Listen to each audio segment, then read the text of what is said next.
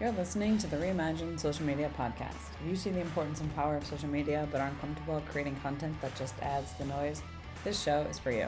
It's time to stop thinking of social media as a necessary evil or something you dread and to start embracing it as a powerful tool to build a more human world. I'm your host, Kitty Hunderer, a former blogger and Instagram influencer turned business owner. My company, Rosebud Social, helps mission minded brands navigate the world of online communications in an intentional, heart centered way, and I want to help you to do the same. So, friend, grab a cup of coffee or craft beer and let's talk all things social media. Today, I thought we'd go kind of back to basics and talk about the nine essential social media strategies for building your personal brand, you know, as a small business owner or as a business in general. Um, and I think these, for those of you who have been using social media for a while, maybe these aren't going to be as relevant, but maybe they'll you'll find a couple key things that you can hone in on that you can tweak or change. Um, for those of you who maybe have social media but really haven't done much with it, um, or who are even debating getting on social media at all, this episode is definitely going to be the one for you. So let's talk specifically you can't just jump on social media and just post randomly and think that that's going to be enough right for to grow your business uh, to establish yourself as a thought leader in whatever niche that you are in. No absolutely not. There needs to be strategy. There needs to be thought that goes into all of this. So here are kind of nine essential social media strategies for building your personal brand. Number one basic, basic, basic. Defined your brand persona. I mean, duh, we know this. Hopefully, you already know this and you have this established before you're even creating your social media accounts. Hopefully, you have crucially, critically um, defined who you are, what you do, what your mission is, your why statement, you know, this is considering your values, your mission, what's your unique selling proposition. This is knowing your ideal client avatar. Um, and then from all of that, you have kind of defined your brand persona. This is then crafting a compelling bio and a profile that really reflects your brand identity, that really will resonate with your target audience because you know that inside and out, right? You know who you serve and more importantly, you know who you don't serve. You know what you do and what you don't do. This is really essential and important to defining your brand persona um, and to then showing up on social media because you need to show up on social media exactly as you are, right? Showing up exactly as the business is to the exact people you want um, to serve. So, defining your brand persona is definitely number one. Number two, choose the right platforms we know not all social media platforms are created equal. Not all of them reach the same audience. Not all of them have the same tools and and tricks for engaging and doing all of this kind of stuff. So it is important to a not be on all the social media platforms. This is one of the things that I'm constantly talking to business owners about who think they need to be on everything. No, you absolutely do not.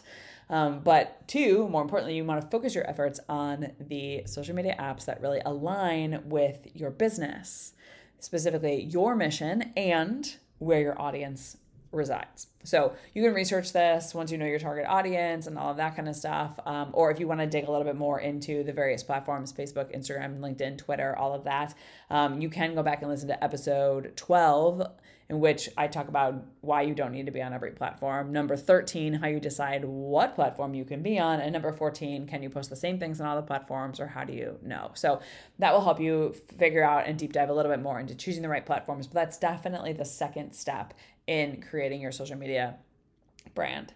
Number three is to remember that consistency is key. Um, it is key to building a strong personal brand on social media for showing up, for serving your clients, your people, your audience. Um, so, but consistency means a lot of different things. So, this does not mean that at 9 a.m. every single Monday, you have to post a brand new reel. That's not what I mean by consistency. Consistency means a lot of different things. It means that your look and feel across all your social media platforms matches your brand, that you are consistent in what you are giving. It means that the messages and the words that you're using, the content you're creating is consistent with your brand message in what they can find on the website, right? You don't want to have this social media presence that then they go to your website and they're like, this doesn't even look like the same brand or the same company. No, you need to make sure that you're consistent in that. But then you also also need to think consistently consistency in your posting, right? And maybe that doesn't mean at the same time every day or every week, but maybe that means okay, I'm always posting twice a week. Usually it's in the afternoon, right? Like so my followers know that twice a week they're getting great content from me, right? Maybe that's what it means for consistency for you.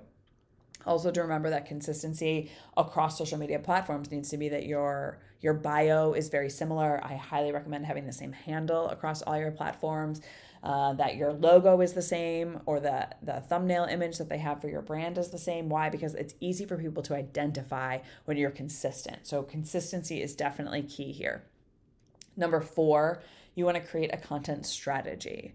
Um, and developing that is challenging i think the first couple times um, that you're kind of working on this and kind of diving in and trying to create content and like coming up with a strategy but it gets easier over time. You want to remember that whatever content strategy you create it needs to align with your brand persona which you you know hopefully have and it's going to really resonate with your target audience and I like to think of it as like think of your five main messages that you want to share, and then how are you going to strategically get that across in a variety of ways? That's your kind of content strategy, right? Thinking through all the different ways you're going to present your content, your products, your services, your entity, whatever it happens to be, um, to your people. You want to share valuable and informative content. Maybe that's sharing articles or blog posts, videos, infographics, carousel um, posts with with entertaining quotes or stats or facts, right? You want to mix up formats so you're keeping the content fresh. Um, and really providing on focusing solutions, on educating, on entertaining, on connecting. Ultimately, it's about connecting with your audience. And so the content strategy needs to really take all of that into play and really think big picture for your business and your brand and how you're going to move a narrative forward about who you are and what you do. So, number five relates really closely to that, and that is visual storytelling. As you're thinking of your content strategy, a large part of that needs to be, especially in today's day and age, visual storytelling, right? We like to see pictures. We like to see videos. This is why TikTok is so popular, right? We like that. That's why Instagram grew so quickly. People love to see that kind of thing. We're very visual beings. So we want to make sure that we are incorporating storytelling and especially visual storytelling into our social media strategy. You want to think high quality images, videos, graphics, things that are clear to see, that truly represent your brand, that uh, really talk to your target audience, right? Really captivate them in a way. And that might mean, you know, visual storytelling might mean you're investing in professional photography or graphic designer, or that might mean that you get really good at taking phone, uh, photos on your iPhone, right? Um, or maybe the photos aren't even that great, but you have a really compelling story to tell and you are leaning into that. So think things like Humans of New York, which tell interesting stories, but just with static images of a person, but you are you are drawn into the story that's being told there. So I think visual storytelling is really important for our brands and building our personal identity. I think too, in visual storytelling, I want to put a, a shout out or a suggestion, might be the better way to say it, of showing your face more whether you are uh, you know mission minded brand any kind of small business you are guaranteed the posts in which you show your face are just going to do better. This is just the way it is. Uh, we have a client who uh, the people who they don't show that many people in the in the business themselves. They show more the services that they provide and and content that has you know deep meaningful um, captions and things like that, but there's not that many people that end up in the the posts. And we always laugh because every time there ends up being a person, those posts do three to four to five times better than the really beautiful graphic quote post, right? Why? Because we like to connect with people. We like that visual storytelling, and the face of a person tells more of a story often than even a really beautifully crafted graphic art, right? So think visual storytelling for sure. Number six, engage and interact. Social media is a two way street. This is one of the reasons why I love social media and I love online communications. Unlike newspapers and magazines of old, where the, you know, journalist wrote his article, published it, and only if you were uber passionate about whatever they said would you write a letter to the editor or to the journalist to voice your concerns or voice your opinion. Otherwise, that was it. You read the article and there was no two way communication. Well, that is not the case anymore for social media. It is a two way street. And so we want to be engaging with our audience by responding to comments and direct messages they send. We want to encourage them to engage with us, right? Including calls to action in our posts and in our captions so that we are encouraging them to have that back and forth, so that we are encouraging them to create and become part of our community. Um, we want to ask them questions, encourage conversation, build relationships, basically. So, engage and interact is an absolute must. If you think that for your business, you're just going to create a bunch of beautiful social media posts, you're going to find some pictures, you're going to make some pretty graphics, you're just going to schedule them up, they're just going to go live, and you're not really going to be on the app engaging with people, I guarantee your account is not going to grow that quickly, if at all, right? Why? Again, we want interaction, we want engagement, we want person to person contact, even on social media. So we want to engage and interact.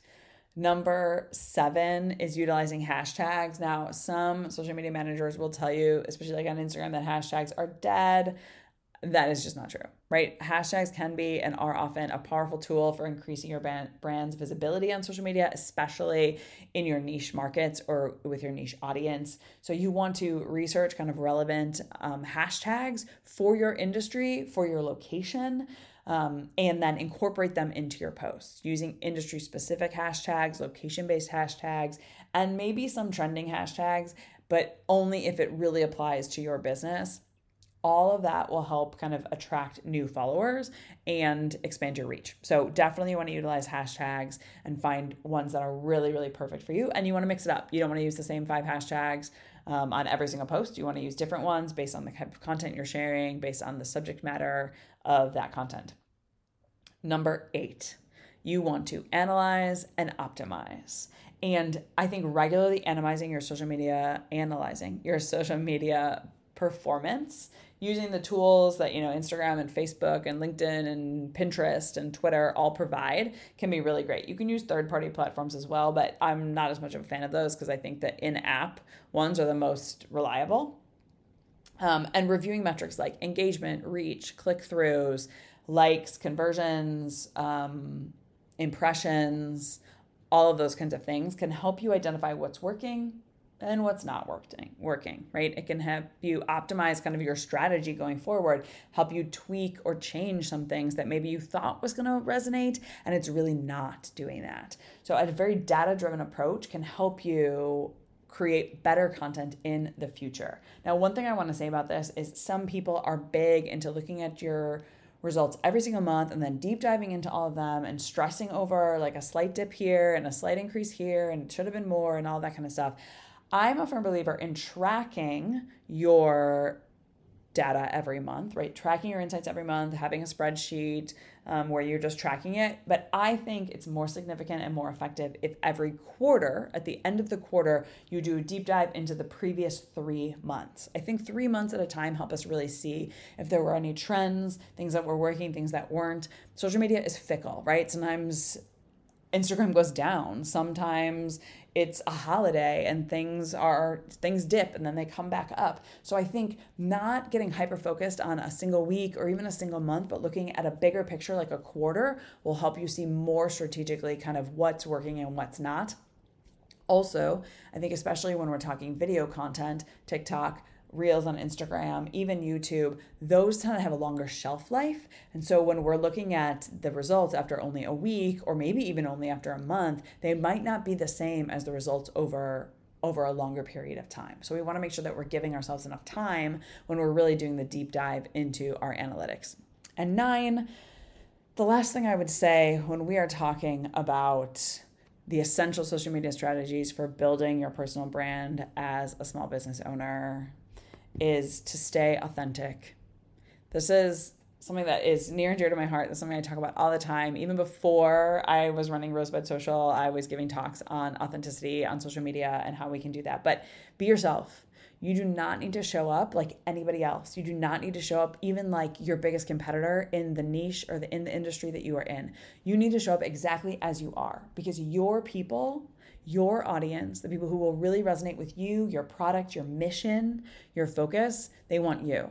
They don't want some cookie cutter of someone else. They don't want some cut and paste from, you know, the generic whatever. No, they want authentically what you're providing, what you're giving, how you're coming and serving the world and serving the community at large.